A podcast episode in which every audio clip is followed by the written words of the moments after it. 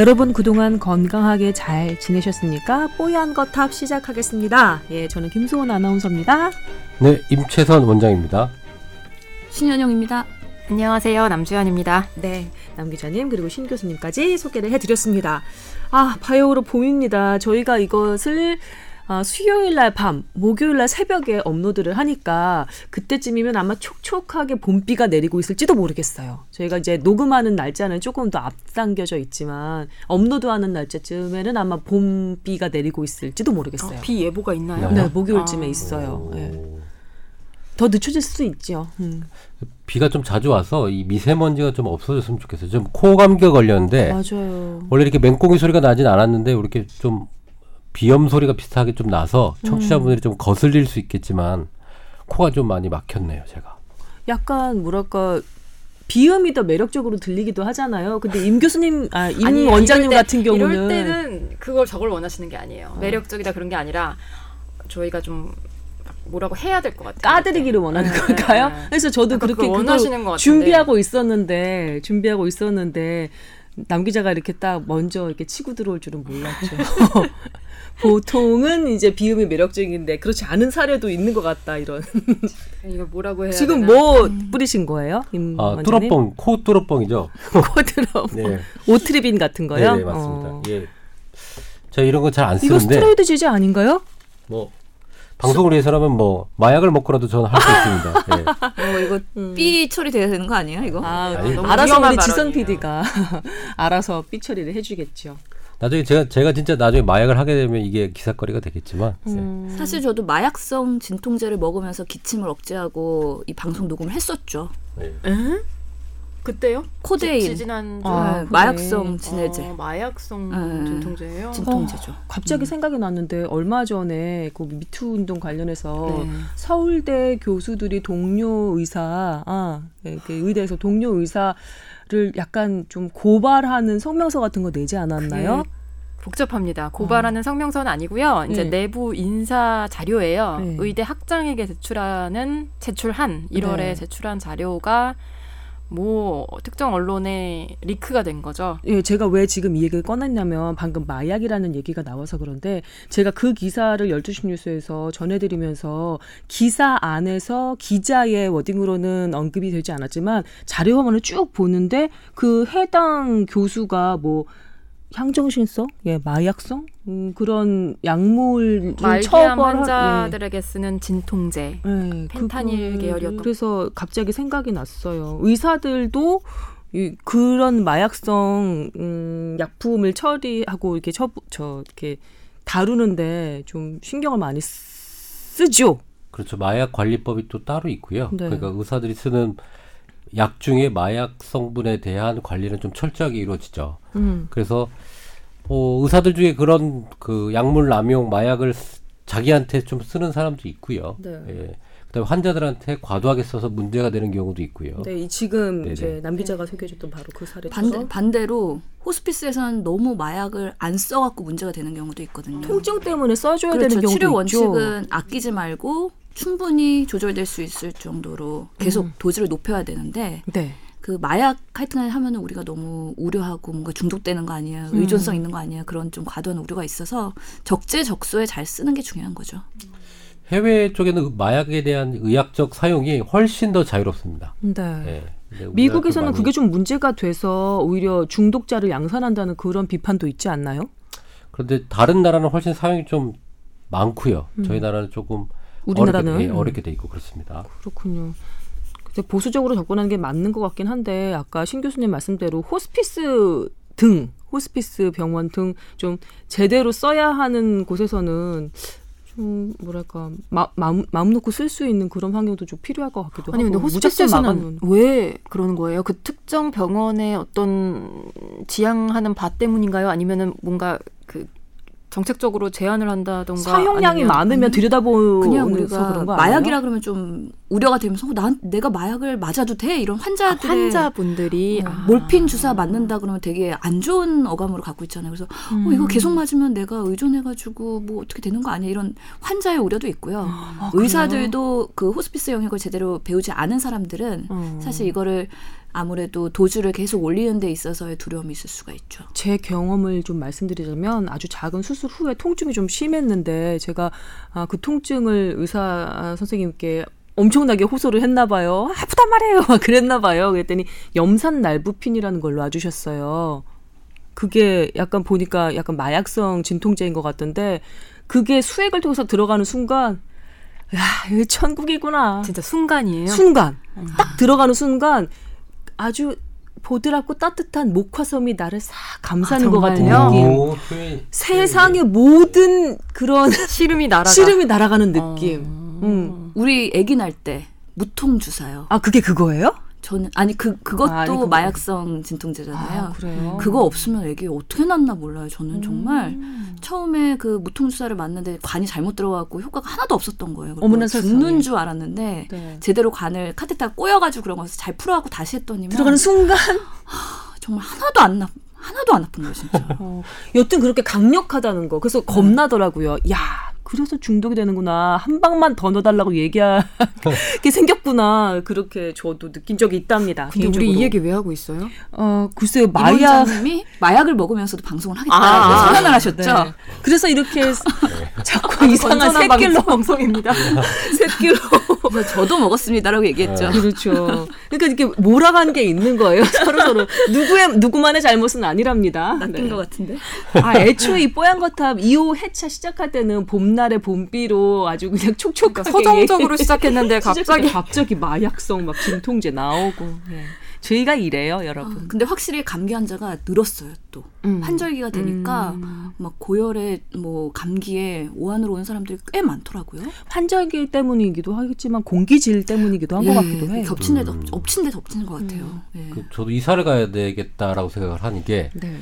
공기청정기 집에서 이제 그 렌탈을 하는데 음. 청소하는 분이 오셨어요. 음. 이 지역은 한 달에 한 번씩 갈아야 된다는 거예요. 어? 그 말을 딱 듣고 왜요? 여기가 공기가 안 좋아요. 무슨 동사시죠? 어. 건대 입구에 사는데 거기 지하철도 다니지 음. 뭐 그러 그러다 보니까 고가 도로도 많지. 음. 딱그 얘기를 듣고 아 내가 원래 감기가 잘 안 걸리는데 이렇게 걸리는 이유가 있구나. 음. 이사를 가야겠다. 공기 좋은 곳으로 이런 생각이 지금 좀 그래서 부동산에서 요즘에 뜨는 게 숲세권이잖아요.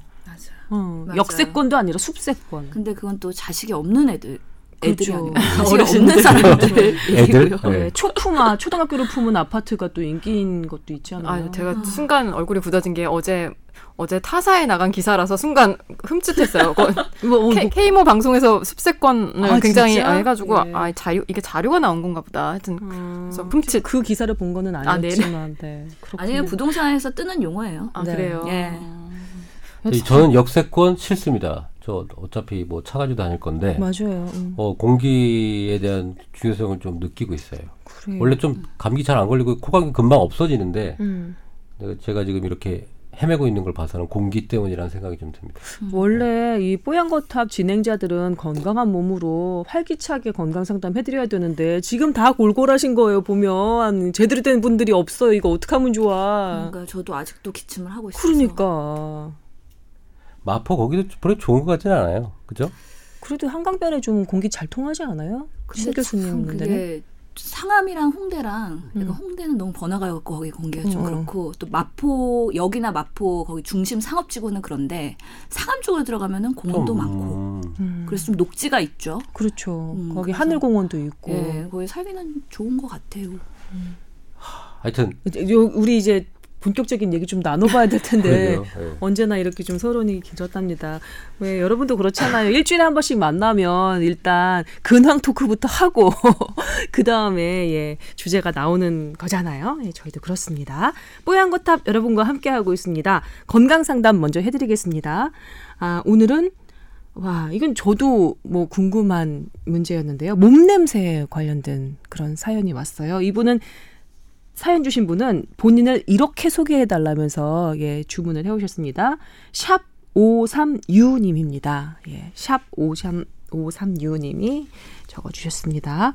아, 아버지가 70대가 되셨습니다. 아, 그래서인지 흔히들 얘기하는 할아버지 냄새가 심해지셨습니다. 그래서 애- 아이들이 할아버지 방 가까이도 가지 않으려고 합니다. 아, 얼마나 뭐라고 속이 쓰리실까요? 계속해서 읽어볼게요. 그래도 아버지는 나름대로 자주 씻으시고 그러시는데 냄새가 확실히 심해서 딸인 저조차도 가까이 가기가 꺼려집니다. 방에 방향제도 놓고 그다음에 옷이나 이불이나 세탁도 자주 하는데도 별 효과가 없습니다. 어머니 말씀으로는 어, 하얀 속옷을 입으면 옷이 좀 노랗게 되고 땀이 이 많이 나지는 않는데 몸이 좀 금방 끈끈해지고 네 아버지가 지금 그러시더라. 그 나이가 들어가면서 더 심해지시더라. 이렇게 또 어머니가 얘기를 하셨답니다.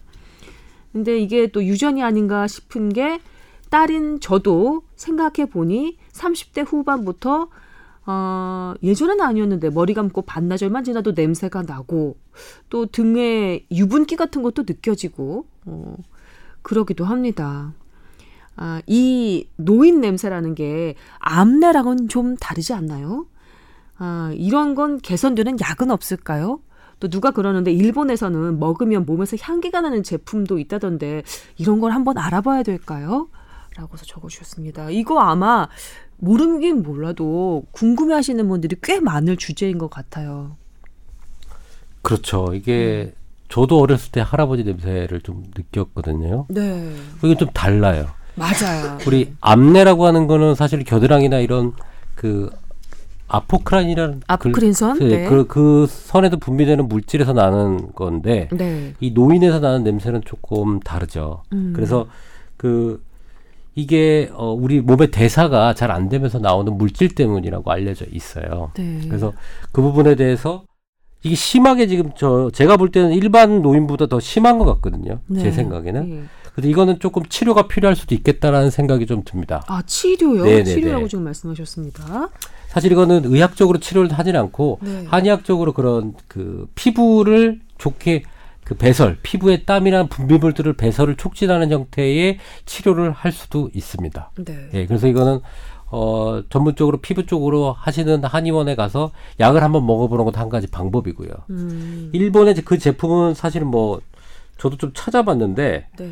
뭐 여러 가지 생약 제제로 만든 것 같아요. 음. 그래서 아마 그런 생약의 성분으로 인해서 아까 얘기하는 그 피지선에서 분비되는 그 물질을 음. 빨리 분비하거나 그 나쁘게 대사되지 않게끔 만들어 가지고 음. 향기는 아니지만 좀 대사를 다르게 해서 아, 냄새를 좀 바꾸는 제품이라고 생각이 되어집니다. 그렇군요. 신 교수님. 그러니까 이 노인 냄새가 사실 병적 증상은 아닌 거죠. 그냥 음. 우리의 일반적인 노화의 현상에 더불어서 나타나는 건데, 네. 음, 결국에는 이게 나이가 들면서 신진대사가 떨어지고 여러 가지 노폐물 이런 것들의 배출이 둔화가 되거든요. 그러니까 몸에 그런 것들이 남들보다 배출하는데 좀 쌓이게 되는 거죠. 배출이 늦어지면서. 아, 그러면서 냄새가 생기는 건데 어, 원리는 피하 지방에 있는 불포화 지방산이 분해되면서 나타나는 음. 그런 여러 가지 부산물들 때문에 냄새가 난다고 해요. 저도 이번에 사실 찾아보고 알았죠. 아, 이런 네. 것들을 학교에서 가르쳐 주지는 않거든요. 음, 그렇기 때문에 이게 하여튼 40대 이후부터는 좀 그럴 수가 있다고 되어 있으니까 이게 음. 어, 나도 뭐 얼마 남지 않은 얘기구나라는 조금 우울한 생각도 들긴 하는데요. 저 하나 궁금한 게 있는데요. 조금 전에 두 분 의사 선생님께서 그러셨잖아요. 분비가 그러니까 대사가 잘 안 되고 그다음에 그 노폐물 분비가 이렇게 배출이 잘 안 돼서 쌓여서 그렇다고 하셨는데 차라리 노폐물이 배출이 되면 오히려 더 공기하고 맛, 그 만나는 그 기회가 많아질 테니까 냄새가 오히려 나고 몸 안에서 배출이 되지 않지 쌓여 있으면 오히려 냄새가 덜 나야 되는 거 아닌가요? 바깥으로 나오면 냄새가 나야지 안에 쌓여 있으면 냄새가 덜 나야 되는 거잖아요. 빨리빨리 배출이 돼서 순환이 되면은 그렇게 냄새가 누적이 되지 않을 텐데요. 아. 몸에 그런 노폐물들이 쌓여 있다 보니까 그게 농축돼 갖고 아무래도 냄새가 더 짙게 날 수가 있고요. 아, 농축, 그러면서 이 농축. 신진대사 능력을 활성화시킬 수 있는 방법도 그 중에 하나가 운동이잖아요. 음. 운동도 하나의 대안이 될 수가 있고. 노- 운동하고 배출된 거 다 씻어버리고. 그렇죠. 아. 그때 뭐 우리 몸에서 그런 배출되는 부위들이 몇몇 군데가 있다고 하는데 할 음. 때는 몸의 구석구석 당연히 다 깨끗하게 닦는 거는 기본일 거고요. 그 다음에 뭐 실내 공기 뭐 환기시키는 거나 네. 아니면 세탁물이나 옷이나 이런 것들 당연히 세탁 잘 하는 거 그거 중요할 것 같다는 생각이 들고 햇빛으로 소독하는 거 이런 것들 동시에 하면 좋을 것 같아요. 네. 그 호라비 냄새랑은 틀린 건가요? 어 그래서 아, 그건 어때요? 예. 왜 저는 와이프가 아저씨 냄새 네. 혹은 네. 애들 청소년기 남자애들 청소년기에 네, 나는 나는 냄새, 냄새. 뭐 그런 것도 비슷한 게 아닐까요? 이게 참 그래서 호라비 냄새도 우리 인터넷이 정말 많이 발달해서 근데 이거 약간 성희롱일 네. 수도 있어요. 그렇죠? 요즘 같은 때 조심해야 되는 그렇진 거잖아요. 않을 것 같은데요. 이거 그냥 네. 팩트를 얘기하면 네. 되니까요. 죄송해요. 그냥 네. 흔히들 얘기하는 네, 이렇게 인터넷에. 올라와 있는 곡, 아, 제대로 된 정보를 수용을 해야 되는데 네. 호라비 냄새는 주로 옷이나 이불 등에 잔뜩 배인 땀과 수- 뭐 여러 가지 노폐물이나 뭐 침이나 여러 가지 음. 정액이나 뭐 이런 것들 담배 그런 걸또 자주 빨지 않았을 나와 때 있군요. 찌든 냄새. 예, 네. 그런 것들을 복합제를 호라비 냄새라고 아, 찌든 아니 냄새라고. 그럴 것 같은 게 어. 이게 의학적으로 어떻게 정리할 수 있는 게 아니기 때문에 음, 신 교수도 당연히 저런 걸 찾아서 음. 예, 정리를 할 수밖에 없을 것 같아요. 그냥 재미로 보면 될 것 같아요. 음, 음, 그러면 왜 호라비 냄새만 있고 호라비 반대 뭐죠? 호럼이 그 냄새는 왜 없는 걸까? 그런 것도 한번 고민해 볼 필요가 상대적으로 있겠죠. 세탁을 잘해서 그런 게좀더 아닐까요? 예, 아무래도. 위생적이다. 네네. 잔소리 같아요. 제가 볼 때 저 혼자 한 2, 3주 있잖아요. 네. 근데 그 와이프가 오면 호레비 냄새가 난다는 거예요. 근데 음. 하루 이틀만 같이 살면 냄새 나 그러니까 어, 없어졌대요. 근데 아마 있을 코가 때 적응을 하나요? 아니 혹시? 그게 아니라 잔소리를 하면서 씻, 씻기고 갈아입히고 하기 때문이 아닐까라는 생각이 들어요. 아, 그런 걸 안 하면은 씻지도 않고 갈아입지도 않고 제가 늦게 대학을 다녔잖아요. 음. 거기에 자취방 하는 학생들의 방을 가보면 다 호라비 냄새가 있어요. 애들이 음. 있는데 남자애들 자취방. 네. 근데 덜 씻고 좀 나이 많고 게으른 사람일수록 냄새가 더 심한 건 맞는 어, 것 같아요. 예. 네. 제가 그 대학교 다닐 때 그 학교에 기숙사가 있었거든요. 응? 기숙사가 있었는데 그래서 제가 한번 방문을 해봤어요. 여자애들 방문을 딱 열어보면 저는 꽃향기하고 향수 냄새가 나서 줄 알았는데죠. 아니 아니, 아니 여자애들 방에는 나, 그런. 향이 난다고요? 나요? 어, 정말 이렇게 뿌리고 그런 애들 우리 때는 우리 때 한창 향수가 유행하기 시작했어요. 향수를 선물하고 그다음에 그 해외 여행 자유와 딱 그 풀리면서 해외 여행 갔다 배낭 여행 갔다 와서 향수를 또 선물해주고 막 이런 문화가 딱싹 트기 시작해서 애들이 웬 뿌아종 막 이런 냄새 막 이런 향수를 막 뿌리고 그랬다니까요. 좋은 대학에 좋은 사람들이 많이 모였나 봐요. 하지만 이거 왜 남 기자가 이거 빨리 아니요, 저도 고등학교 네. 때 기숙사 생활을 했었거든요. 그래서 여자들끼리 기숙사 생활 해봤지만 꽃향기가 나지는 않던데요. 아니 그니까요. 저희 때 예. 고등 저 여고 나왔는데 음. 고등학교 다닐 때 생각해 보면 이렇게 밖에 나가서 뭐 매점 갔다 들어갈 때 그 확 특히 여름에 음. 그땀 냄새와 똑같아요. 발 냄새 나고 그냥 어, 땀 예, 냄새 물론 나고 남자 똑같아요. 학교만 그런 느낌은 아닌데도 예. 아, 그 냄새는 그렇게 꽃향기가 나지 않습니다. 그렇긴 해요. 왜 빨지 않은 체육봉을 넣어놓은 사물함. 을 싹 열었을 때는 야 이건 뭐뭐 뭐라고 변명을 할 수 없다 뭐 이런 냄새가 나긴 하죠. 근데 남학교 강, 남학교에 제가 고등학교 때 가보고 여학교 가기도 가보면 음. 냄새는 거의 비슷해요. 아 정말요? 네, 근데 음, 그거 말고 음, 각자 집에 갔을 때 나는 호레비 냄새는 달라요. 음. 달라요.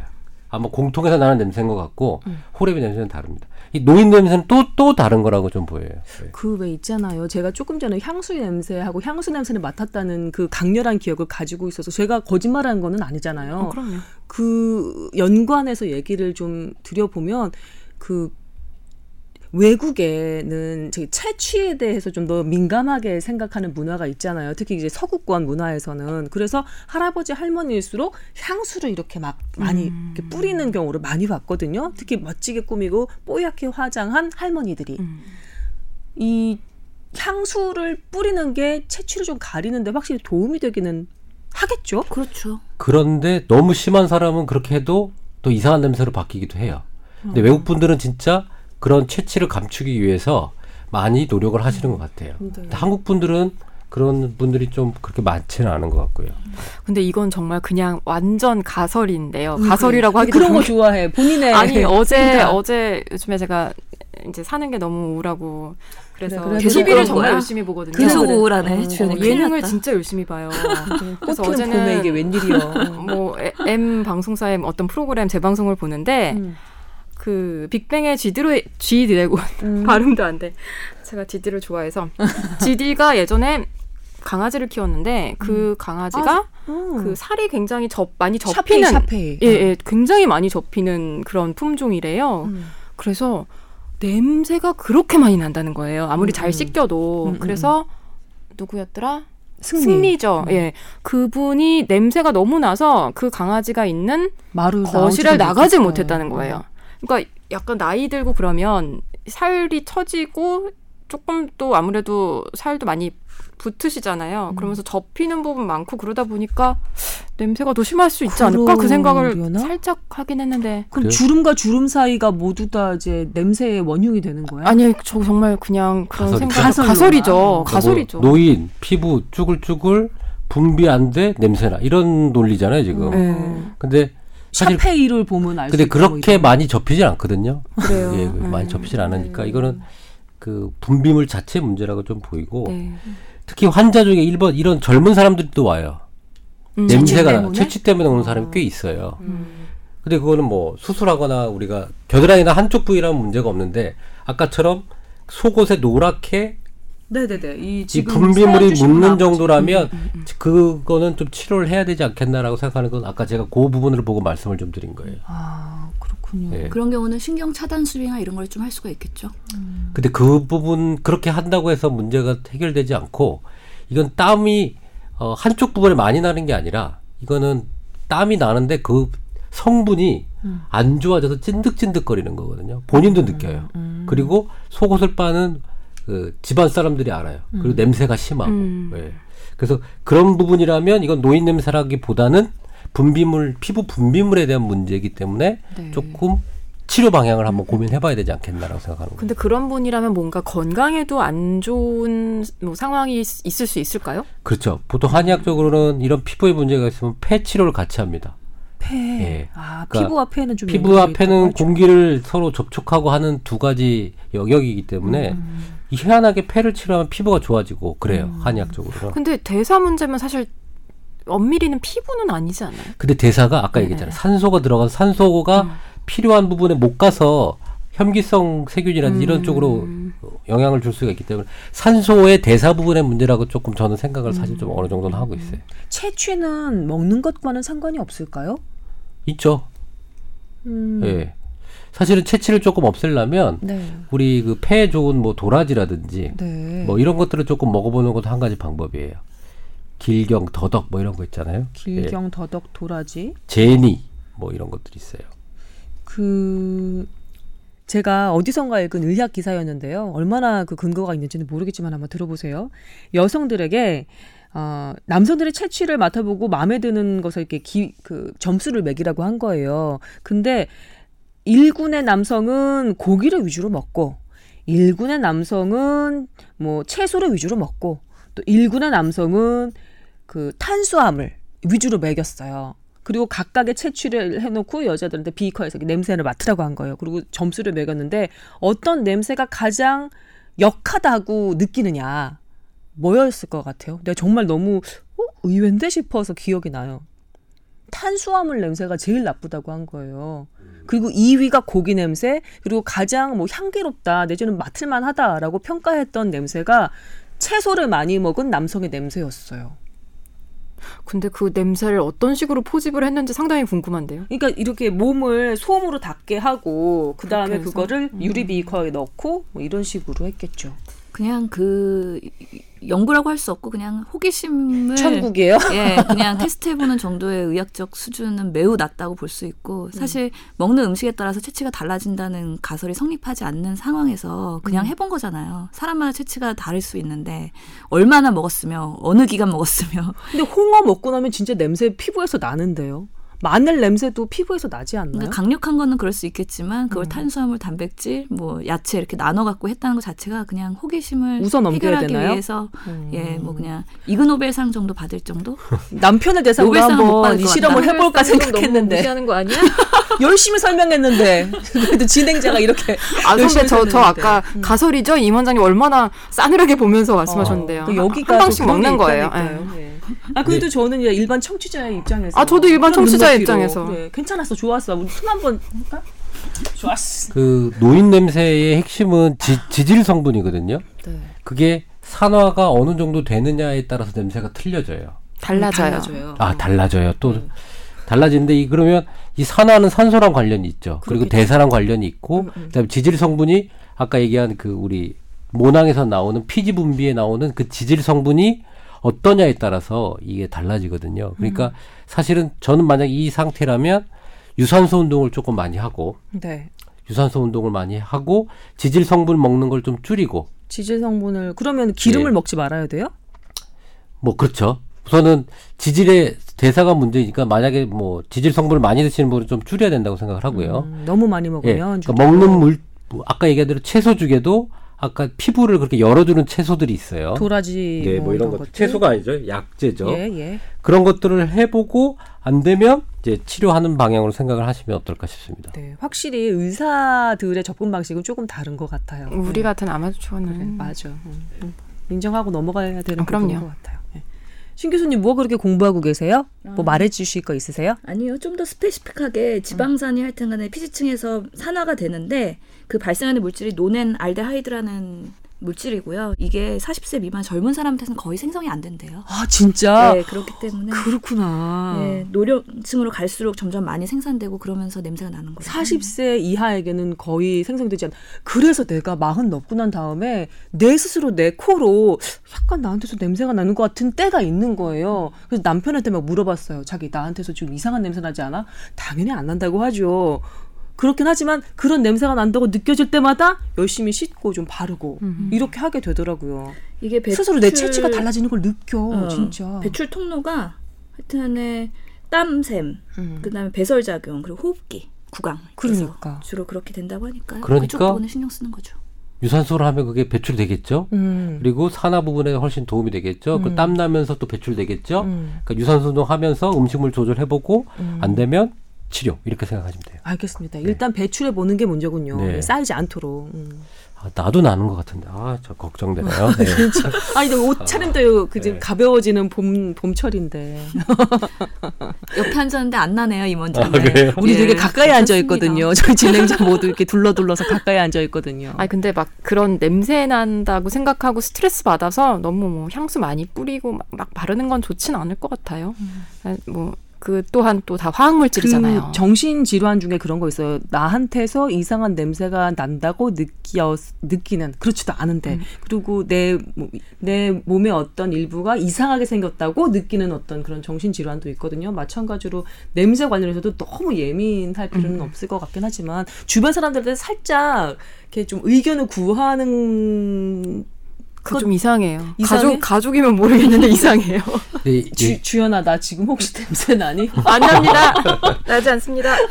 예전에 저희가 그 외과 할 때 레지던트 어, 1년 차로 누가 지원을 했어요, 남자애가. 근데 걔가 암내가 많이 나는 애였어요. 근데 아무리 생각을 해도 얘를 뽑으면 같이 옆에서 수술할 때 힘들 거라는 생각이 확 드는 거예요. 음. 그래 너 지원해도 좋다. 대신 내 부탁을 하나 들어달라. 뭡니까? 휴가를 3일 줄 테니까 수술을 하- 하자. 액취증 수술을. 액취증 수술을 음. 의국에서 돈을 걷어서 줄 테니 하자. 솔직히 얘기해서 솔직히 그랬더니요. 하겠대요. 아 본인은 모르고 있었던 거예요? 본인은 안 난대요. 아 그래요? 부모님들도 많이 괜찮대요. 부모님들도 괜찮대요. 부모님들도 액취증 환자실지도 모르겠다. 근데 괜찮대. 근데 우리는 확실히 낙인데 수술방에서 좁은 그 공간에서 계속 우리가 수술하게 되면 힘들 수 있잖아요. 음. 그래서 했죠.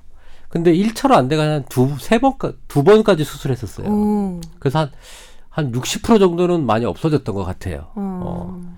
그래서 그 사실은 냄새라는 게 주위에 좀 영향도 미치잖아요. 그렇죠. 냥 의견을 좀 물어보고 솔직해야 될 것 같아요. 그래요. 저는. 예. 난. 주연아 난 꼭 그렇게 얘기- 냄새나면 꼭 말씀드릴게요. 예. 예, 다음 주에 막. 향초 갖다 갖고 와서 피우실 판인데 뭐 여기 뭐 다 뿌릴 거야 막 여기 스프레이 다 뿌릴 근데 거야. 중요한 것 같아요. 사회생활 하는데 그 음. 액취증이 사회적 왕따를 유발해요. 유발시킬 수도 있거든요. 그러니까요. 생각해 보니까 저희 의대는 하루 종일 같은 강의실에서 음. 100여 명이 꾸역꾸역 앉아갖고 하는데 음, 음, 음. 모 복학생 선배가 냄새가 음. 너무 많이 나가지고 음. 거기만 쫙하게 빈 공간으로 둘러싸여 있었거든요. 음. 그러면서 가까이 가지 못하니까 사실 사회가 사회성이 떨어질 수밖에 없는 그런 상황이 되었죠. 저는 오히려 냄새 음. 때문에 따돌리는 사람들보다는 냄새가 나니 너 이러저러하게 한번 처치를 해보라라고 얘기해주는 사람이 훨씬 고마운 사람일 거라고 생각해요. 그렇죠. 근데 그렇게 병적인 수준이면, 그러니까 치료를 해야 하고 치료가 가능한 상황이면 당연히 얘기를 할 텐데 그 그게 아니라 그냥 뭐 잠깐 나는 땀 냄새, 뭐 일시적인 그런 거에는 음. 너무 스트레스 안 받아도 될 것 같은데. 땀 냄새 나면 전 지적을 해줘요. 땀 음. 냄새라든지 뭐 구취증이 좀 있는 사람이라든지 좀 얘기를 해 해줘야 된다고 그 생각하거든요. 사람의 잘못이 아닌데 네. 그것 때문에 사회적으로 약간 불이익을 보는 거잖아. 그 근데 또 사람이. 이게 조직사에서는 이게 서열 문화가 있었고 윗사람이 그런 냄새가 났을 때 얘기 못 하잖아요. 누가 지적 못 하잖아요. 그래서 익명 제보 뭐 이런 거 중요한 것 그러니까요. 같아요. 복학생 선배가 그랬는데 선배 냄새 나요 이렇게 못 하거든요. 저 같은 경우 얘기해 볼까요? 다 같이 쓰는 하- 사물함이 있었어요. 캐비넷이 있었어요. 캐비넷이 있었는데 전 진짜 어느 날 제 문을 딱 열었는데 제 옷에서 그 액취증 냄새가 확 나는 거예요. 이 도저히 그 의상을 입을 수가 없는 거예요. 보니까 캐비넷 그 철을 뚫었어. 내 옆에 있는 그 캐비넷 그 사물함에 걸려 있는 아. 그분이 액취증이 있으셨는데 본인은 전혀 모르고 사람들도 얘기를 안 해주고 이렇게 좀 지나고 있었던 거예요. 그러다가 우연히 제 옆에 그 캐비넷을 쓰게 되신 거예요. 철을 뚫던데요. 냄새가. 그래서 옷에 제 옷에 막 배인 거예요. 그래서 이거를 아, 어떻게 좀그 상처 입지 않고 그 사실을 좀 전달할 수 있는 방법이 없나 굉장히 고민했던 그런 기억이 있습니다. 본인 자신이 쿨해지면 돼요. 어떻게? 그냥 어 냄새가 난다 라고 얘기를 하고 음. 이걸 이렇게 해서 이렇게 해줬으면 좋겠다라고 얘기를 하고 본인도 인지를 좀 시키고 인지라고 치료를 해서 안 되는 경우는 모르겠지만 그래도 의료 기술이 있어서 액시츠 같은 건 좀 해결이 어느 정도 되거든요. 저 신입이었는데요. 신입 1년 그래요? 차였는데요. 아니 근데 요즘에 기사에 그 방향제나 그 탈취제 그 뭐지 가습기 그 문제됐던 그 네. 살균제 그 성분이 가- 있다라고 보도되면서도 문제가 됐었죠. 그래서 요즘에 그 뭐 폐 뭐 뭐 뭐 뭐 그런 그런 제품들 쓰는 게 굉장히 조심스럽긴 해요. 특히 음. 실내에서 환기 안 되는 공간에서 그런 거 쓰면은 좀 위험할 수 있고. 차라리 냄새를 참는 게 폐가 망가지는 것보단 낫다. 뭐 이런 느낌인 그러니까 거죠. 이게 아까 말씀하신 대로 치료를 하거나 씻어서 해결하는 게 가장 좋지 그걸 마스 이렇게 덮으려고 하면 안 되는 것 같아요. 그렇구나. 아까 그래서 향수 얘기도 남 기자가 한 게 그거였구나. 예. 그 케미칼 포비아라 그러죠. 이제는 화학 제품에 대한 거부감들이 계속 있을 거예요. 왜냐하면 맞아요. 뭐 그 같은 성분들에서 유래된 것들이 많기 때문에 음, 어, 그래서 저는 최대한 자연적으로 조금 돌아가는 분위기들이 음. 뭐 르네상스라 그러나요? 뭐 그런 자연적으로 돌아가는 부분이 조금 더 활발해지지 않겠냐? 우리 산업이 발전되면 발전될수록. 어, 나이가 들수록 노인들 같은 경우는 피부 건조증 때문에 고생하는 분들 많을 텐데 또 그렇게 자주 씻어라 이렇게 말씀드리기도 좀 그렇지 않을까요? 보습을 또 어, 하셔야 되는데. 어떻게 해야 되나? 씻을 때 구석구석 잘 씻어라. 횟수를 늘리지 네. 말고. 그렇게 하고 씻으면서 배출이 되잖아요. 좀 따뜻하게 씻고 그러면 조금 오래 씻어야 돼요. 아, 사우나도 나쁘진 않겠네요. 근데 뭐 이게 여러분들이 생각하는데 뜨거운 물에 들어갔다가 뜨거운 물에 들어가면 땀이 나올까요? 안 나오나요? 나온다. 나온다. 나온다고? 생각해요. 물은 아, 그렇지만 자, 사우나도 뭐 습식 건식이 막 있잖아요. 예. 자, 탕에 들어가서 탕에 저기 있으면 땀이 나올까요? 잘 모르잖아요. 땀이 나오는지 안 나오는지. 나올 것 같아요. 나오죠. 근데 시간이 있어요. 그러니까 피부가 음. 따뜻해져 가지고 모공이 열려서 땀이 분비되는데 충분 조금 시간이 걸리거든요. 음, 보통 얼마나? 한 10분 정도는 10분 몸을 이상. 다- 예. 네. 그래야 그렇게 하고 딱 나오면 가만히 있어 땀이 좀 나오는 게 느껴져요. 네. 그다음에 건식하고 습식 사우나도 열이 받으면 땀이 나오기 시작하는데 그 시간이 생각보다 길어요. 아, 그래서 샤워를 빨리 하고 나온 거랑 그래서 따뜻한 걸 좀 오래 해가지고 땀이 나온 거랑은 조금 차원이 틀려요. 샤워와 목욕에. 음, 그 목욕의 기준은 아까 얘기한 대로 땀이 나왔냐 안 나왔냐를 보시면 돼요. 샤워는 있는 걸 쓱 하고 나와요. 어. 근데 그거는 땀이 분비가 안 돼요. 그러면 땀이 분비되는 쪽이 나은 거네요. 그렇죠. 이런 사람이라든지 아까 자기가 조금 피부에 문제가 있는 사람은 아. 땀을 한번 흘려야겠다고 생각하면 시간을 10분에서 15분 정도 따뜻한 걸 유지를 해야 됩니다. 알았죠? 알겠습니다. 그러니까 목욕이 열려서 땀이 그때가 나오는 시간이 그 정도로 걸립니다. 정확하게 10분, 10분 모르겠는데 하여튼 시간은 충분히 조금 개인 있어요. 차가 있을 수도 네네. 있겠죠. 네. 임 원장님 알았어 해가지고 순- 순간 저도 답할 뻔했어요. 아니 근데 채취 2탄을 해야 될 것처럼 얘기가 많아지네요 아, 정말. 역시 냄새는 이게 확실히 얘기거리가 많은 주제였나 봐요. 나중에 이 아, 방송을 들으시고 또 궁금한 점이 생기시거나 아니면 저희가 미처 다루지 못한 게 있으면 사연으로 혹은 댓글로 많이 남겨주시기 바랍니다. 저희 채취 2탄 진행할 의향 있습니다. 전 아직도 궁금하고 또 얘기한 개인적인 그런 얘기도 많거든요. 근데 어느덧 시간이 되어서 저희 본격 주제로 넘어가야 되는 시간이 됐어요. 저 벌써, 하나만 보태도 될까요? 네. 저 제가 그거 아까 봐. 얘기가 이렇게 많다니까. 아니 아니 그, 네. 그게 아, 그건 아니고요. 약간의 변명이랄까 자기 방어랄까 아까 제가 했던 그 샤페이라고 하셨나요? 그 품종 네. 그 강아지에 빗대서 얘기한 건 혹시라도 오해의 소지가 있을까 봐 아, 이게 소심해서 기자의 그 뭐랄까. 그게 그게 전혀 아니고요. 저는 단지 그 주름에 착안해서 음. 정말 가설로서 한번 던져본 거니까요. 혹시라도 오해 아니라고 또 임. 교수님, 임 원장님이 말씀을 해주셨으니까요. 네네, 그리고 그렇긴 한데 샤페이 애견인들 같은 경우도 너무 기분 나빠하지 않으셨으면 아니 좋겠습니다. 그쵸. 그럼 그건 그냥 그 강아지의 특성이니까요. 네. 예. 예. 아휴, 그냥 어쩔 수 없는 방송인일세. 아니요, 저그 강아지 한번 보고 싶네요. 예, 비쌉니다. 샤페이. 네. 예, 아주 좋은 품종이죠. 자, 저희 매일 받고 있는 주소 알려드립니다. 많이 많이 보내주세요. 아, 하얀 거탑이니까 T O W E R 탑 썼습니다. 타워 T O W E R at sbs.co.kr입니다. 타워 골뱅이 sbs.co.kr 많이 많이 보내주시기 바랍니다. 자, 오늘의 주제 발제자는 누구인가요? 접니다. 네, 남 기자입니다. 네. 어, 공공의대 이야기가 계속 나오고 있거든요. 공공의대 저는 사실 이번 기사 우리 단톡방에 올려놓은 이 기사를 보고 공공의대라는 개념도 처음 알았거든요. 이 다른 나라 같은 경우는 뭐 활성화되어 있는가 보죠? 일단 기사 내용 못 보신 분들을 위해서 간단히 소개를 좀 네. 해드리면 그 폐교된 서남대 의대 이게 전북 남원에 있는 학교였죠. 네. 서남대 의대가 폐교가 됐는데 이 의대를 공공 의대로 만들겠다. 음. 서울 시립대에서 그, 그런 제안을 내놨거든요. 네. 이게 토론회에서 나온 이야기고 뭐, 뭐 구체적인 로드맵이 나온 건 아닌데요. 음. 일단 아까 말씀하신 공공의대라는 건 지금 일단 졸업 후 일정 기간 동안 어, 공무원 신분으로 음. 지역 의료원이라든가 어쨌든 지역 보건의료를 위해서 좀 복무하는 음. 그런 제도를 말합니다. 네. 지금 워낙 이제 서울과 지방 의료 인력이 불균형이 심하잖아요. 네. 2014년 기준으로 인구 10만 명당 의사 수가 서울은 267명, 네. 그리고 울산, 경북 쪽은 100명이 조금 넘는 수준입니다. 차이가 좀 많이 뭐 벌어지네요. 반도 안 되는 상황인데 이게 대학 정원은 그 교육부가 정하긴 하는데 의대는 지역별 의사 정원을 고려해서 아주 법으로 정해져 있대요. 네. 그래서 뭐 새롭게 공공 의대를 만들기는 사실 쉽지 않은 상황이고요. 법을 그럼 고쳐야 되니까. 예, 의대 음. 정원 자체가 늘어나야 되니까. 음, 음. 그래서 이제 그 서남대 TO를 활용해서 공공 의료에 복무할 의사를 만들자. 그런 제안을 한 거죠. 네. 근데 이게 사실 서울 시립대는 어쨌든 서울 이게 국립대가 아니잖아요. 어쨌든 서울 시립대에서 이런 제안을 했다는 것도 조금 좀 놀랍긴 한데 그래서 아까 좀 급하게 복지부에 문의를 했어요. 그랬더니 공공의대의 필요성에 대해서는 인지는 하고 있는데 네. 근데 이게 지금 아직까지 뭐 용역을 했다던가 뭐 그런 수준도 아니고요. 아, 연구 연구들 중 예, 그것도 아니고 수준도 아니고.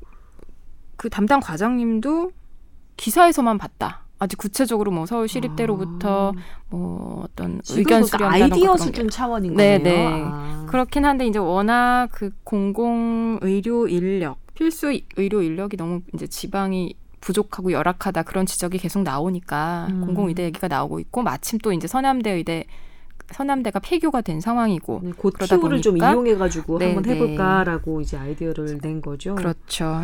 아, 그 여기 맨 마지막 부분이 인상적이네요.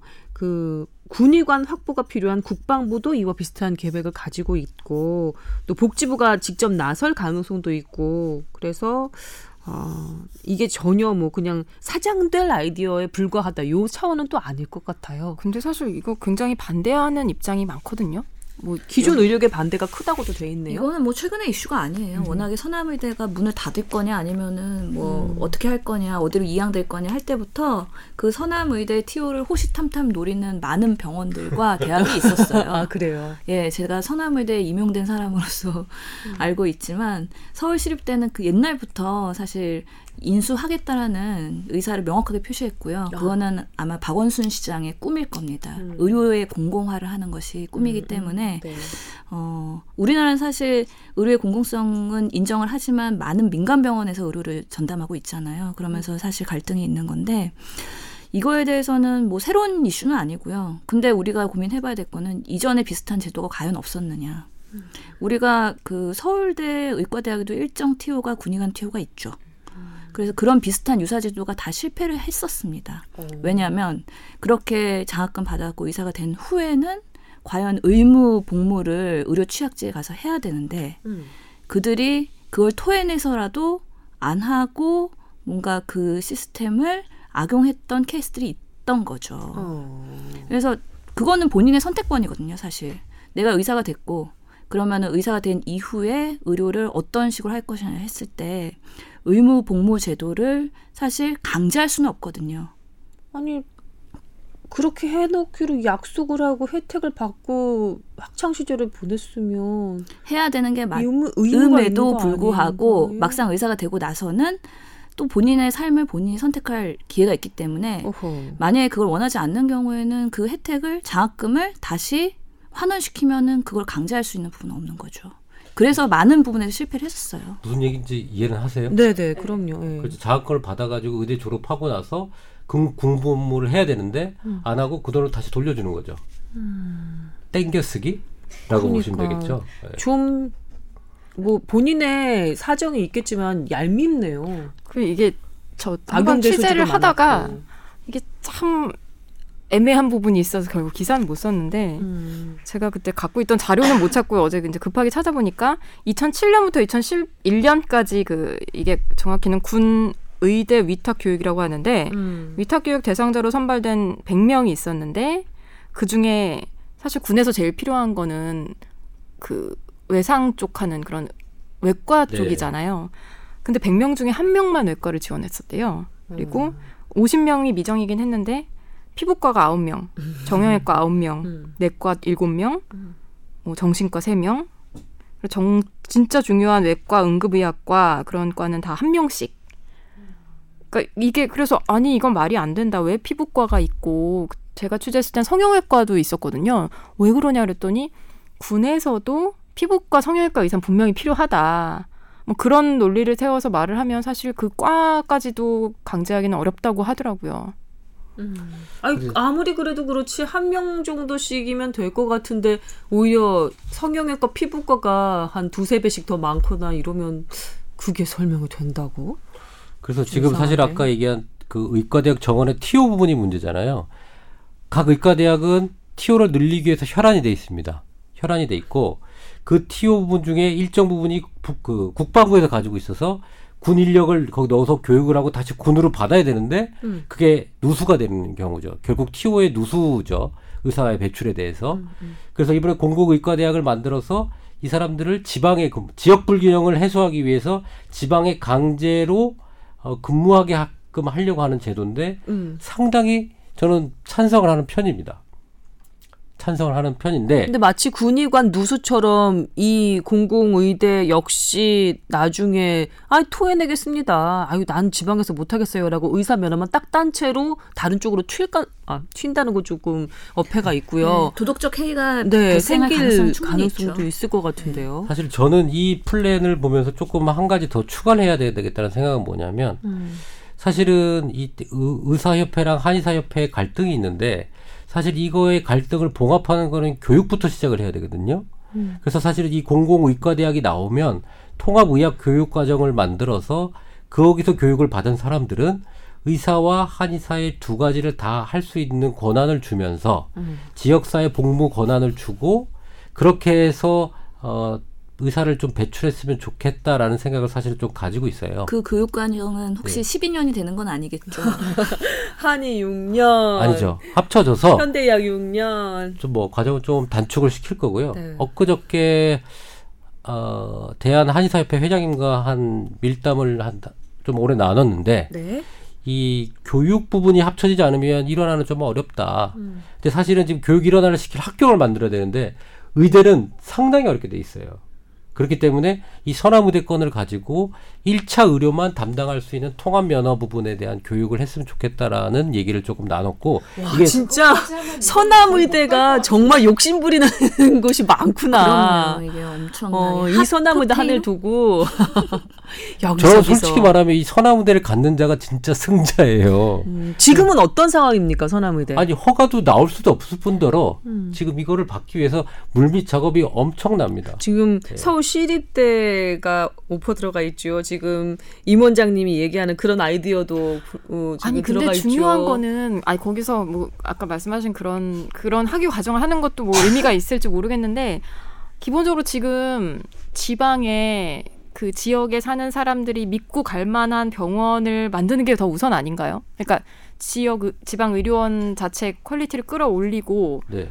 그래야 사람 그 누가 그 복무를 하든 그게 더 급한 것 같은데요. 이게 지금 그 지역도 문제예요. 이게 남원에 있잖아요, 그죠? 네. 그러니까 전북 전라도의 의료 수급을 향상시키자라고 지역에선 얘기를 해요. 네. 근데 사실은 경북과 강원도에도 의사 수가 많이 없거든요. 네. 그러니까 사실은 어, 공공의료가 되려면 여기서 출신된 의사들은 그런 한지의 의사 직을 해야 되는데 이 전라도 쪽에서는 우리 지역으로 다 갖고 오고 싶은 아, 우리 티오인데 어딜 강원도로 가려고 가고 그래요? 이런 생각을 할 수도 근데 사실은 있죠. 지역과 정치와 교육과 뭐 의료와 막 이게 짬뽕이 돼 있기 때문에 상당히 어려워요. 음. 근데 이게 그래도 이런 지금 하나가 나와 있기 때문에 이거를 잘 포장해서 만들면 해결하지 못했던 숙제들 의료계에 음. 지역 불균형 음. 의사 그 한지 파견 보내는 파견이 아니라 복무하는 제도 네, 네. 공공의료 부분에 대해서 상당한 걸 해결하고 네. 의한 갈등까지도 봉합할 수 있는 좋은 아이템이기 때문에 저는 이게 잘 활용돼야 된다고 저는 생각을 하고 있습니다.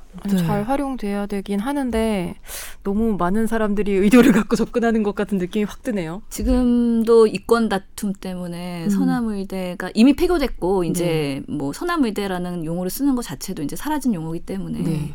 여기 뭐 정원이 몇 명인가요? 의대. 한 학년에 한 45명 정도 됐죠. 음. 그랬기 때문에 지금 뭐 서남의대를 어떻게 활용하자는 거는 이미 이- 끝난 얘기고요. 근데 하여튼간에 그 없어진 티오를 어떻게 하면 살릴까에 대한 방편으로 여러 가지 얘기가 나오는데 얼마나 여러 됐나요? 가지- 폐교가 되고 지금 아이디어가 이렇게 막 중구난방으로 이렇게 작년- 작년에 됐죠. 예. 작년에 이게 서남의대가. 그러니까 의과대학은 평가를 3년에 한 번씩 정기적으로 받아야 되는데 계속 평가를 받으면서 음. 불인증이 났어요. 음. 그래서 그걸 개선하지 못하면은 음. 문을 닫아야 되는 거기 때문에 음. 계속 불인증 받으면서 몇 년간 그거에 대한 대안으로 음.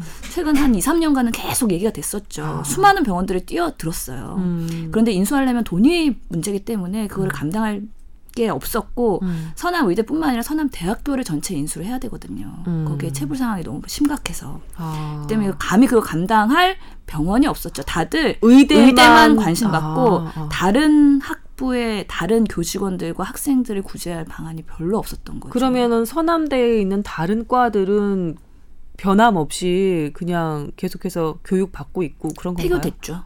다른 과들도 대학교가 다 사라졌습니다. 아 근데 그러면 어떻게 하면 의대를 살릴 것이냐에 대한 논의만 지금 계속 음. 되고 있는 거예요. 서남대가 폐교가 모두 됐으면 의대만 살릴 수도 있겠네요. 의대만으로. 그렇지 참 않나요? 재미난 게 의대 티오가 지금 남았잖아요. 그게 네. 지금 뭐 몇 개 학교로 나눠졌어요. 음. 그러니까 티오 한시적으로 이게 이 한시적이란 말 때문에 그래요. 한시적으로 의대 티오를 각 학교 의과대가 있는 학교 두 학교로 나눠서 내가 이 학생들이 원래 있었으니까 교육을 마저 시켜라라고 줬어요. 네. 받은 학교들은 자기들 티오가 영구적으로 늘 거라고 생각하고 받았단 말이죠. 근데 정부 쪽에서 이제 준 쪽은 음. 다시 티오를 모아서 의과대학을 다시 형태를 만드는 만들어서 티오를 다시 뺏어와서 만들려고 지금 사실 하면서 지금 이권 다툼이 오는 거죠. 그것도 검토가 되지 않았죠. 사실 그 티오를 네. 아예 없앨 것이냐 아니면 다른 형태로 살릴 것이냐에 대한 논의도 아직 안 됐어요. 안된 거고요. 근데요, 왜 의대마다 티오를 늘리려고 그렇게 혈안인 거예요? 그게 파워죠. 파워예요. 파워고 출신 학교 아. 동문회 아, 그리- 그것도 머릿수가 힘이 그리고 의대 그런 등록금 이런 것들이 수급. 음. 자기 대학병원 있잖아요. 음. 근데 내가 30명 정원이에요. 음. 근데 의사는 항상 뭐 100명, 200명씩 필요한데 야. 의과대학 수급이 보통 100% 자기 자병원으로 들어가거든요, 거의. 음, 음. 근데 이게 티오가 많아야 병원 공급, 의사 공급을 원활하게 받잖아요. 그렇죠. 그러니까 티오는 뭐 많으면 많을수록 아니 근데 수련의 이수 같은 건 또 제한이 돼 있잖아요. 그래도 이 모자라요, 모자라요. 그, 그, 제한이 되어 있으니까 오히려 기본 인력 풀을, 수를, 머릿수를 좀 늘려서 받으려고 하는 거 아닐까요? 대학교에서 의과대학이 커지면 하여튼 유수한 인재들을 우리 병- 음. 대학으로 유치를 할 수가 있고 그들이 또 학교를 빛낼 거기 때문에 투자하는 거에 충분한 가치가 있다고 보는 거죠. 근데 참 안타까운 건 이런 논의를 하면서 저는 그 서남의대 생들을 직접 가르치면서 병원에서 임상실습을 했잖아요. 음, 음. 너무 안타까워요. 너무 많이 정치적인 그리고 여러 가지 이해 타산 그런 논리에 휩싸여서 제대로 된 수련 교육을 못 받을 수도 있었겠다라는 트라우마가 생긴 거죠. 그리고 병원에서 선악무대 출신을 좀 잘 안 받으려 그래요.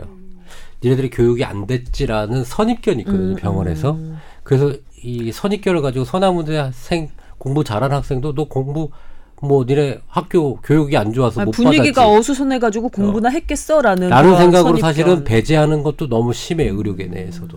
그래서 걔네들이 그 서남의대 학생들이 처음에 뭐 서남의대 예과 때는 그 남원 캠퍼스에 있다가 음. 이제 병원 트레이닝을 받기 위해서 그 전남 쪽에 남광병원인가 음. 거기서 트레이닝을 이제 임상 실습에 나갔는데 남광병원이 부실병원이어서 뭔가 수련을 할 수 없는 환자 케이스가 별로 없는 정말 그런 허름한 병원이었던 거죠. 그러면서 문제가 되게 급부상되면서 얘네들이 과연 의사로서 수련을 제대로 받을 수 있어? 이렇게 검증이 들어가면서 문제가 됐었던 거죠. 그러면서 명지병원에서 그 난강병원에 있는 애들이 전주 예수병원을 경유해서 우리 명지관의 협력병원 맺으면서 다시 오게 됐었죠. 그러면서 정상화가 되긴 했었어요. 근데 인증을 통과해야 되는 숙제가 있었고 음. 이거는 뭐 의과대학만 인증을 통과한다고 되는 것도 아니고 명지병원이 힘쓴다고 되는 것도 아니고 최근 몇 년 동안의 그런 얘네들이 얼마나 제대로 된 교육을 받았는지에 대한 그런 데이터가 있어야 되는데 난광병원과 예수병원 데이터들이 매우 부실했기 때문에 명지관이 아무리 용 쓴다고 해서 해결할 수 없는 부분이었던 거죠. 결국에는 그러면서 아이들이 한 명씩 한 명씩 한 해에 배출이 됐던 거고요. 음. 그 아이들은 사실 서남의대라는 낙인, 뭔가 부실의대라는 낙인을 갖고서는 평생 살아야 된다는 좀 어려움이 있는 진짜 거죠. 낙인이에요, 낙인. 아니. 부모님 같은 경우도 본인도 그렇고 의대 합격했다고 해서 얼마나 좋아했겠어요. 그리고 선악무대 커트라인이 거는- 얼마나 높은데요. 배우는 것은 또 얼마나 또 지난한 그런 과정이었겠어요. 그런데 막상 내가 의사 가운을 입고 세상에 나가려고 하다 보니 서남대 출신이라는 게 약간 뭐 뭐랄까요 주홍글 씨 같이 따라가게 된다. 이게 너무너무 억울할 것 같은데 진짜. 그래서 편견을 갖고 보면 안 된다고 생각을 하고요. 음. 명지병원에 서남의대 출신의 인턴과 레지던트들이 있는데 네. 그들이 더욱 더 열심히 할 수도 있거든요. 그럼요. 그래서 예. 그는 개인의 역량의 차이라고 생각하고 충분히 극복할 수 있지 않을까라고 기대를 해보고 음.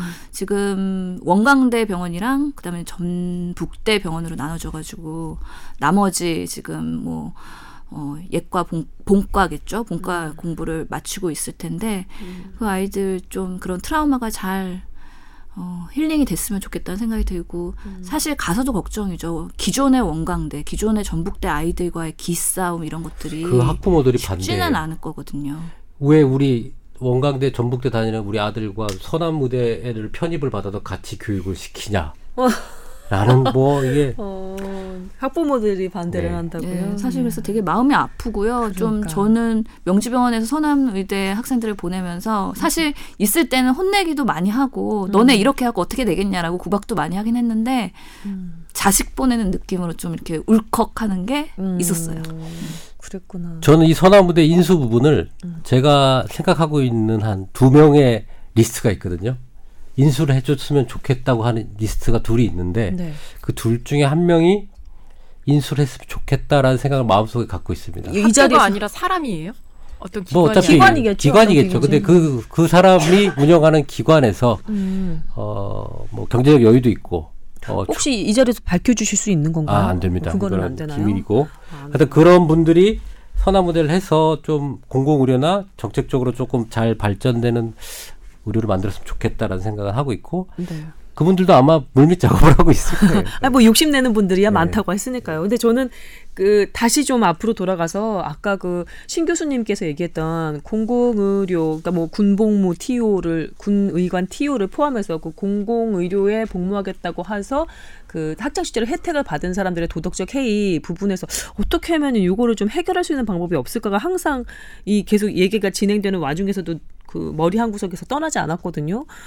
예, 그냥 내가 받은 장학금을 단지 똑같은 액수로 돌려준다 차원이 아니라 뭔가 더 큰 페널티를 주는 방법을 좀 연구를 해야 되는 게 아닌가 싶어요. 이것은 약속에 대한 배신이잖아요. 음. 어? 예. 예. 그래서 그거에 강력한 제재 수단에 대해서 좀 논의가 되고 있기는 하는 것 같아요. 예를 들면 이런 예. 거죠. 받았을 때 그런 거 많잖아요. 내가 어, 받았을 때는 뭐 30만 원 받았는데 요거를 안 하고 약속을 어기고 다시 돌려줄 때는 세 배로 돌려받는 거 뭐 이런 식 있잖아요. 두 배라도 그냥 내고 할 걸요? 정말? 근데 천만 원씩 만약에 음. 한 학기 등록은 천만 원씩, 이천만 원씩 6년에서요. 1억 음. 이 2천이에요. 근데 뭐 의사가 돼가지고 어, 여기서 근무하느니 어 그냥 내가 2억 내고 그냥 새로운 새 출발하겠다. 그러면 이런 네. 거는 어떨까요? 3년간 의사 면허 정지.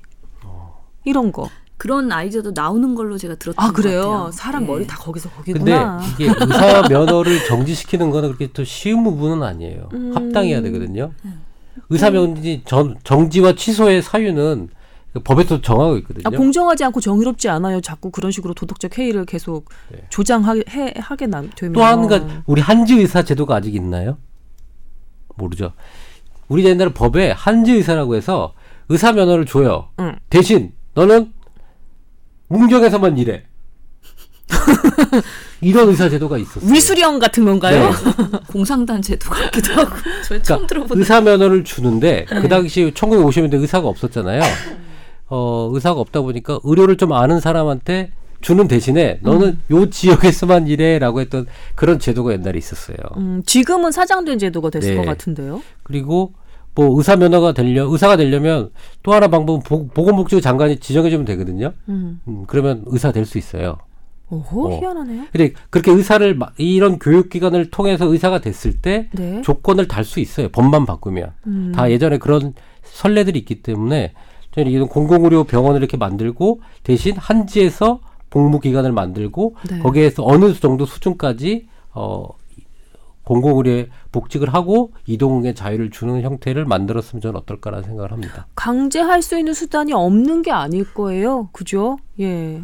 아 근데 저는 그냥 계속 오늘 드는 생각인데 자꾸 이렇게 강제하고 페널티 규정을 만들고 막 그런 것보다 음. 아, 너무 그냥 이상적인 생각일지 모르겠지만 어쨌든 지역에 가서 의사로서 일하고 싶은 환경을 만들어주는 게 사실은 제일 좋은 거 아닌가요? 저도 공감을 해요. 네. 대한민국 헌법에 대한민국 국민은 누구나 행복을 추구할 권리가 있다 그랬거든요. 음. 그래서 그거를 강제할 수 있는 뭔가 규정이나 그런 것들보다는 그럼 애초에 선택을 하지 말았어야지. 그 고민을 사람이. 해봐야 돼요. 왜 나 군의관으로 가서 복무할래요라고 선택하지 말았어야지. 그 자기의 결정에 대한 책임을 지라고 아, 하는 건 모든 사람들이? 그렇게 조금 다른 얘기인 것 같아요. 그 네. 선- 말씀하신 그것도 충분히 네. 맞는데 근데 그- 모든 음, 사람들이 그렇게 도덕적이지는 않고 어떤 제도가 있으면 그걸 악용하는 사람들이 꼭 나타나거든요. 음. 그렇기 때문에 우려가 있는 거고 하여튼 행복 추구권 얘기하면서 지금 의료 취약제 얘기가 나왔는데 사실 이게 공중보건 의사제가 있잖아요. 보건지소나 보건소에 파견되는 젊은 의사들이 지금은 의전원들 그러니까 전문 대학원이 되면서 나이 많은 뭔가 그 군대 갔다 온 사람들이 의사로 배출이 많이 된단 말이죠. 그러면서 공보의 수가 많이 줄었어요. 그러면서 보건 지소나 이런 의료 취약지에 파견할 수 있는 공보의 숫자도 많이 줄었고 음. 그러면서 공공의료에 뭔가 의사 파견을 더 강화해야 된다는 얘기 나오면서 맞물려서 그런 얘기가 나온 것 같은데 음. 왜 의사들이 의료 취약지에서 근무를 안 할까에 대한 고민을 해야 되고요.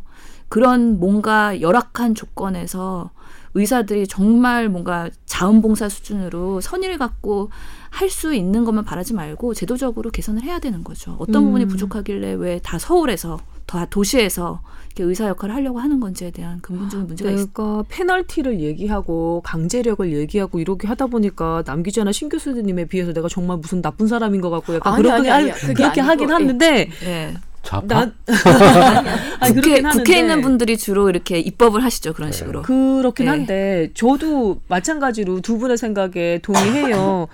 아 근데 그럼에도 불구하고 아이 개인의 욕망과 거기서 죽어나가는 그 의료 그 서비스가 없어서 여러 가지 손해 보는 사람들의 그 고통을 동급으로 생각을 해야 되나? 라는 것은 저는 아직도 고민을 하고 있어요. 내가 돈을 조금 더 벌기 위해서 서울로 서울로 갈래. 그래서 내가 받았던 2억 원을 토해내겠어. 라고 하는 걸 그냥 봐넘겨 줄 건가 그 사람이 약속했던 곳에서 지금 피 흘리면서 죽어가는 사람들이 있는데 그거는 아닌 것 같아요. 그래서 이 사람이 약속을 어기는 것에 대한 페널티는 그 선의로 보는 사람의 욕망에 대해서 인정하고 보는 그것 을 뛰어넘는 어떤 강제력이 필요하지 않을까라는 음, 생각이 아니 그건 맞고요. 네. 근데 저는 이제 공공 의대 설립 자체에 대해서 약간 회의가 있는 거고요. 이제 음. 만약에 설립이 돼서 그게 추진이 되면 선배 말씀대로 그런 것들이 필요하겠죠. 굉장히 정교한 장치가 필요할 것 같고 그건 동의하는데 음, 음, 음. 과연 이런 걸 전담하는 대학이 필요한지 그거를 진짜 연구 용역을 해서 대체 몇 명이 필요한지 꼭 세밀하게 필요한지 네, 꼭 필요한지 그리고 거죠. 이걸로 과연 어느 정도 실효성이 우리- 있는지 아까 말씀하셨지만 강원도 그렇죠. 음. 경북 지역 그렇 경북은 좀 낫네요. 대구가 있으니까. 전 전라도 전라북도 지역 그렇죠. 음. 그런데 과연 어느 정도 인원이 필요한지 그런 거를 좀 확인을 해야 되고 음. 우리나라 사실 KTX랑 SRT인가요? 음. 저기 수서 저, 음, 음, 예, 음. 그러면서 서울로 오기가 너무 쉬워진 것도 있거든요. 분명히. 이게 뭐 우리나라 너무 어떻게 생각하면 좁고 또 교통이 워낙 발달돼 있기. 때문에 과연 그렇게 하는 게 맞는지 지역 살- 의료를 지금처럼 이렇게 뭐 살리는 것만이 능사인가? 아니 아니 살려야 되는 건 맞는데 음. 이제 왜 그 사람들이 서울로 오는지도 좀 봐야 된다는 거죠. 음. 그러니까요. 그게 여러 가지가 복합되어 있어요. 사실 지방 사람들 다 암 선고 받으면 빅5 서울에 있는데 가죠. 그리고 제가 이제 지역병원 잘 안 간단 말이에요. 저한테 지역병원도. 문의 들어오는 케이스들은 음. 대부분 이제 자녀들이 서울에 있으니까 음. 내가 모시고 와서 치료받는 거 도와드리고 싶은 그런 것도 있거든요. 음, 꼭 서울이 음. 서울 의료가 막 대단히 뛰어나서 그런 것보다도 음. 내 자녀가 직접 내려가서 그걸 수발을 할 수가 없으니까 또 그런 것도 있어요. 되게 이게 한, 한 세대만 지나면 부모는 지방에 있고 나는 서울에 있는 것을 넘어서서 아유 이번에 보니까 나이, 나이 드신 분들 서울로 모셔가지고 내가 이렇게 병구원 해가면서 서울에 있는 병원에서 치료받게 하는 것도 힘들더라.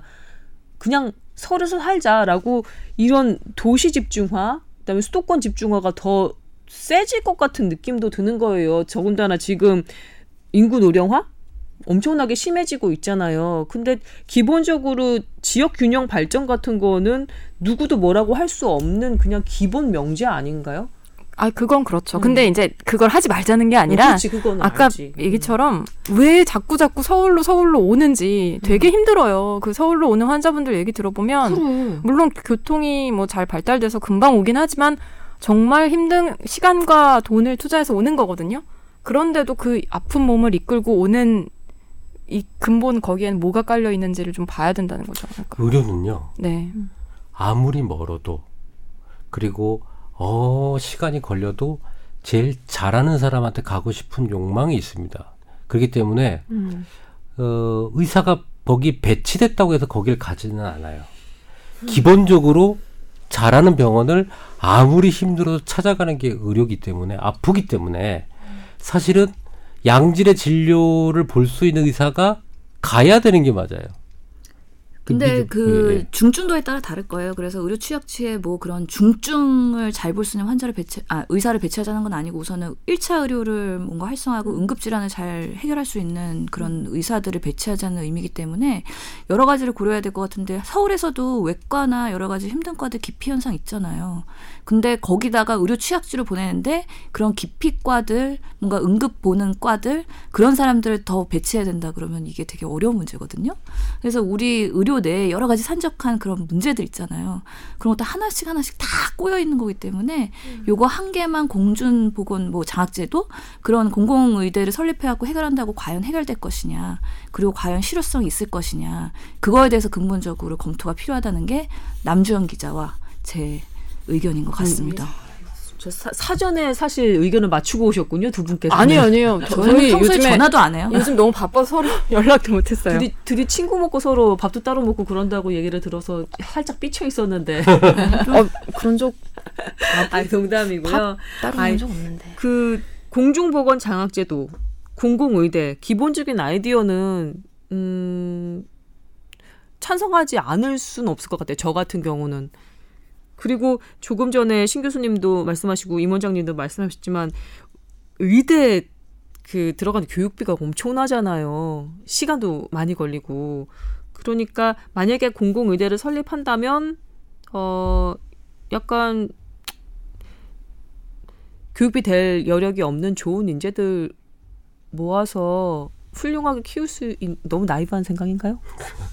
아니요. 그렇게 생각할 수 않나요? 있을 것 같아요. 예. 네. 의대 등록금 비싸고 사실 그것 꿈도 때문에 못 꿨던 아, 예. 하고서는 접었던 아이들이 그러면서 나는 사회 예. 봉사와 뭔가 의료 취약 그런 계층을 위해서 그야말로 그게 선의를 그런- 더 북돋아주는 그렇죠. 그런 훌륭한 그런- 의사들이 많아져야 된다고 저도 생각합니다. 아니 근데 이런 논리면 기초 의학만 할 사람들을 모아서 또 의대 만들어야 돼요. 그렇죠. 그런 거 아닌가요, 사실? 예. 그리고 뭐 흉부외과 의사 이다 따로 만들어야죠. 양성할 수 기초 분과도 좀 강화합시다. 그럼 되겠네. 여기 다 남을 수 있다니까요. 그러니까요. 마법의 상자. 45명으로요. 네. 한방과 45명. 현대의학 그 저 복수 시작이 중요하지. 이게 하나 시작이 되면 그 다음에 이게 효율이 있다면 뭐 정원 늘리는 거 사람들이 어. 만들겠죠. 이그 서울시립대 남원 캠퍼스, 캠퍼스가 되든 아니면 복지부가 나서서 어떤 다른 공공의대를 설립을 하든 여기를 의료 공공의료의 메카로 만들어 버리는 거죠. 아니 근데 우리 의전원으로 그냥 의과대학 의전원으로 전환될 때 뭐라고 얘기했어요. 4년제 대학 나와서 그 전공을 활용해서 의사를 만들면 접목해갖고 뭔가 의학과 과학이 엄청나게 발전할 거라고 기대하고서 의전원으로 갔잖아요. 근데 다들 어떻게 됐어요? 다시 돌아와서 나이가 조금 더 평균 연령이 늘어나면서 이분들이 결국에는 의사가 되고 나서 뭔가 수익 목적의 그런 영유 활동을 추구하는 쪽으로 더 많이 갔다는 거죠. 뭔가 의학과 과학 발전보다는. 그래서 다들 의과대학으로 돌아오고 있는 거잖아요. 결국에는 의료제도가 한 번 잘못 가면요. 그거 다시 AS 하느라고 10년. 엄청난 고생을 합니다. 최소 10년을 백을 하는 거예요. 예. 네. 뭐든지 악용될 수 있어요.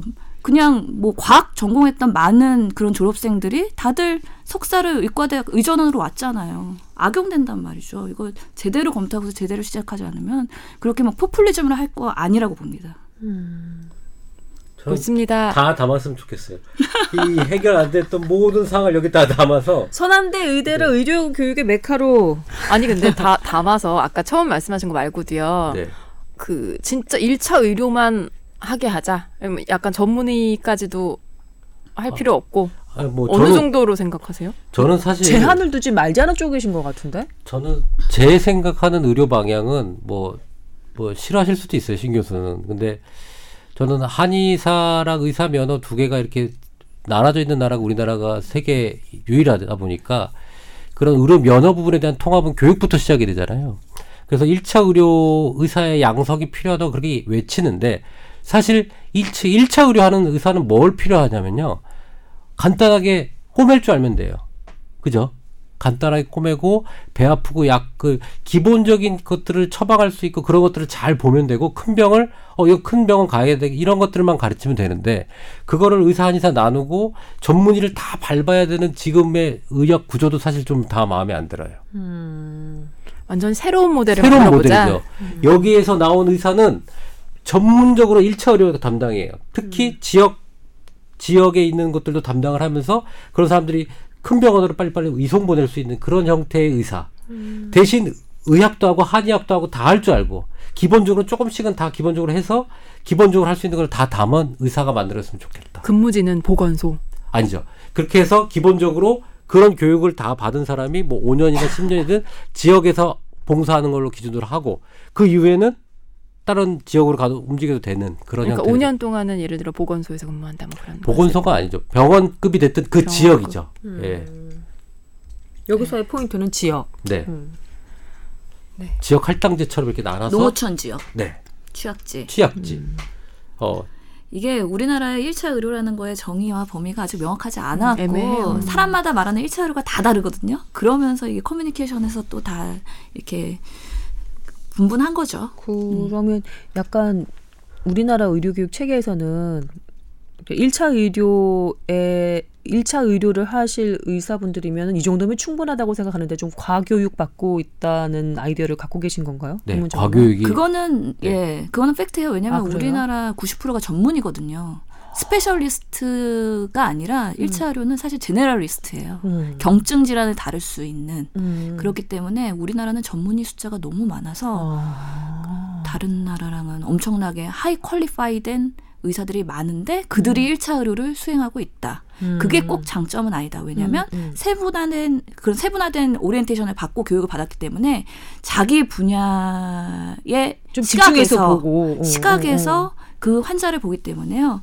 포괄적으로 지속적으로 가족적으로 진료를 할 수 있는 1차 의료 전문의는. 또 다른 스콥에서 얘기가 되어야 돼요. 그런 교육을 다 담아야 되는데 어떻게 보면 산부인과도 공부를 해야 되고 이게 그 인턴 1년 기간 의과대학 6년 기간으로는 안 돼요. 임상으로 내외 산소 그다음에 소아과 이런 것들을 기본적으로 볼 수 있는 상태의 의사 한의까지도 침도 놓고 못 할 수 있는 그런 1차 의료 양성의 좀 새로운 모델을 만들어서 여기다 담고 지역 사회 하고 저는 그렇게 했습니다. 전문의를 50% 줄여야 된다고 저는 생각을 합니다. 난 그렇게도 생각해서 지금 그냥 아이디어인데 너무 그 그러니까 한방과 그 현대의학을 그 겸하는 의사를 길러내는데 드는, 드는 기간이 너무 길 것 같은 생각이 들어서 아니요. 여기다가 만약에 이그 남원에 있는 서남의대를 공공의대로 만약에 만든다면 그렇게 새로운 그 시스템을 통해서 새로운 면허 체계를 도입해서 만든다면 이건 아이디어 차원인데요.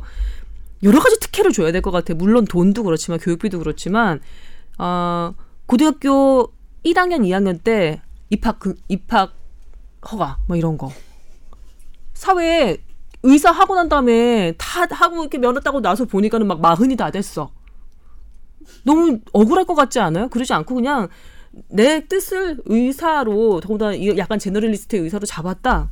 그러면 어, 중3 때 그냥 결정하게 하는 거예요. 오, 엄청 인기 있겠는데요. 응. 사교육이 다 그쪽으로 몰리는데 그거 너무 인기 너무 인기 있어서 안? 되겠는데. 지정 당하려면 어떻게 그런 해야 거죠. 돼? 만약에 그래서 나는 막 칠국에 사는 학생이야. 근데 나는 칠국을 위해서 제널리스트가 되겠어. 지원해. 그리고 나는 가서 공부하고 여기 칠국에서 10년간 의사를 할 거야. 그래도 30대 후반 정도밖에 안 되는 그런 느낌. 그래서 아예 시작부터를 좀 일찍 땡겨서 할 수 있게 나이를 뭐 이런 식의 아이디어. 우리가 여기서 얘기하면 뭐 하냐고. 아니 많은 사람이 듣고 어, 있어요. 그래요? 네. 그래서 그런 여러 가지 아이디어가 드네요. 또 이런 이런 아이디어를 이렇게 피 튀기면서 아니 피 튀기가 아니라 침 튀기면서 얼굴 빨갛게 얘기하는 그런 팟캐스트도 없을 것 같네요. 자, 어, 남주현 기자가 오늘 서남의대 폐교 공공의대 설립 관련해서 어, 설립 그 논란 관련해서 발제를 해주셨는데요. 마무리로 좀 의견을 하나 내주시고 인사를 드리는 게 어떨까 싶은데요. 오늘 사실 이 서남의대 수련을 담당했던 한때 그렇죠. 네. 신현영 교수가 좀 정리를 잘 해줬거든요. 그리고 또 임 원장님은 새로운 아이디어를 마구마구 던져주셨는데 어, 아까도 말씀드렸지만 뭐 공공 의료를 강화한다는 차원에서 뭔가 대책이 나올 필요는 있을 것 같아요. 특히 이제 지역 아까 말씀하신 농어촌 지역의 의료 인력이 너무 부족하니까.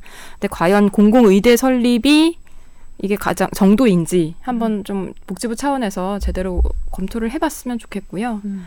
그래서 너무 많은 사람들이 막말로 침 흘리고 있는 것 같은데 이게 너무 휘둘리진 않고요. 음. 좀 가장 좋은 방법을 찾아서 갔으면 좋겠습니다. 음, 네. 그 옛날에 음. 경희대학교 전신인 동양 한의과 전문대학이 처음 그 이승만 대통령 때 만들어졌죠. 네.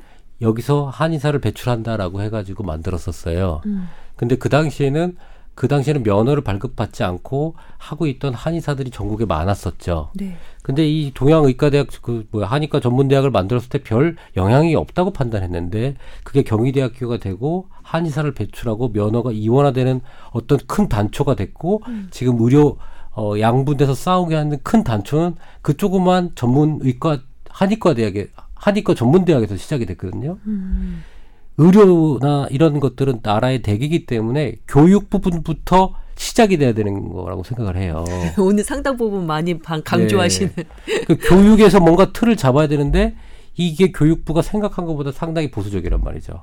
그래서 이 교육부에서 잘 만들어진 이 지침이 향후 우리 10년에 100년에 우리나라 어, 의학 책임을 좀 지게 되는 상황이 됩니다. 아, 그러면 임 원장님의 아이디어 차원에서는 지금 이 공공의대 나 아니면 새로운 수준의 그 의대를 설립하는 아이디어 그 회의에 교육부와 복지부가 함께 협업을 좀 해야 한다. 아 이건 당연히 교육부가 끼어들어야 하는 예, 예, 예. 국회까지 그렇죠. 네. 법 개정이 필요하니까요. 법도 좀 만져야 되니까 네, 그런 그 말씀이었습니다. 의학과 한의학의 관계는 지금 남북 분단 관계잖아요. 제가 생각할 때는 통일되면 다 해결될 것 같습니다. 어렵다.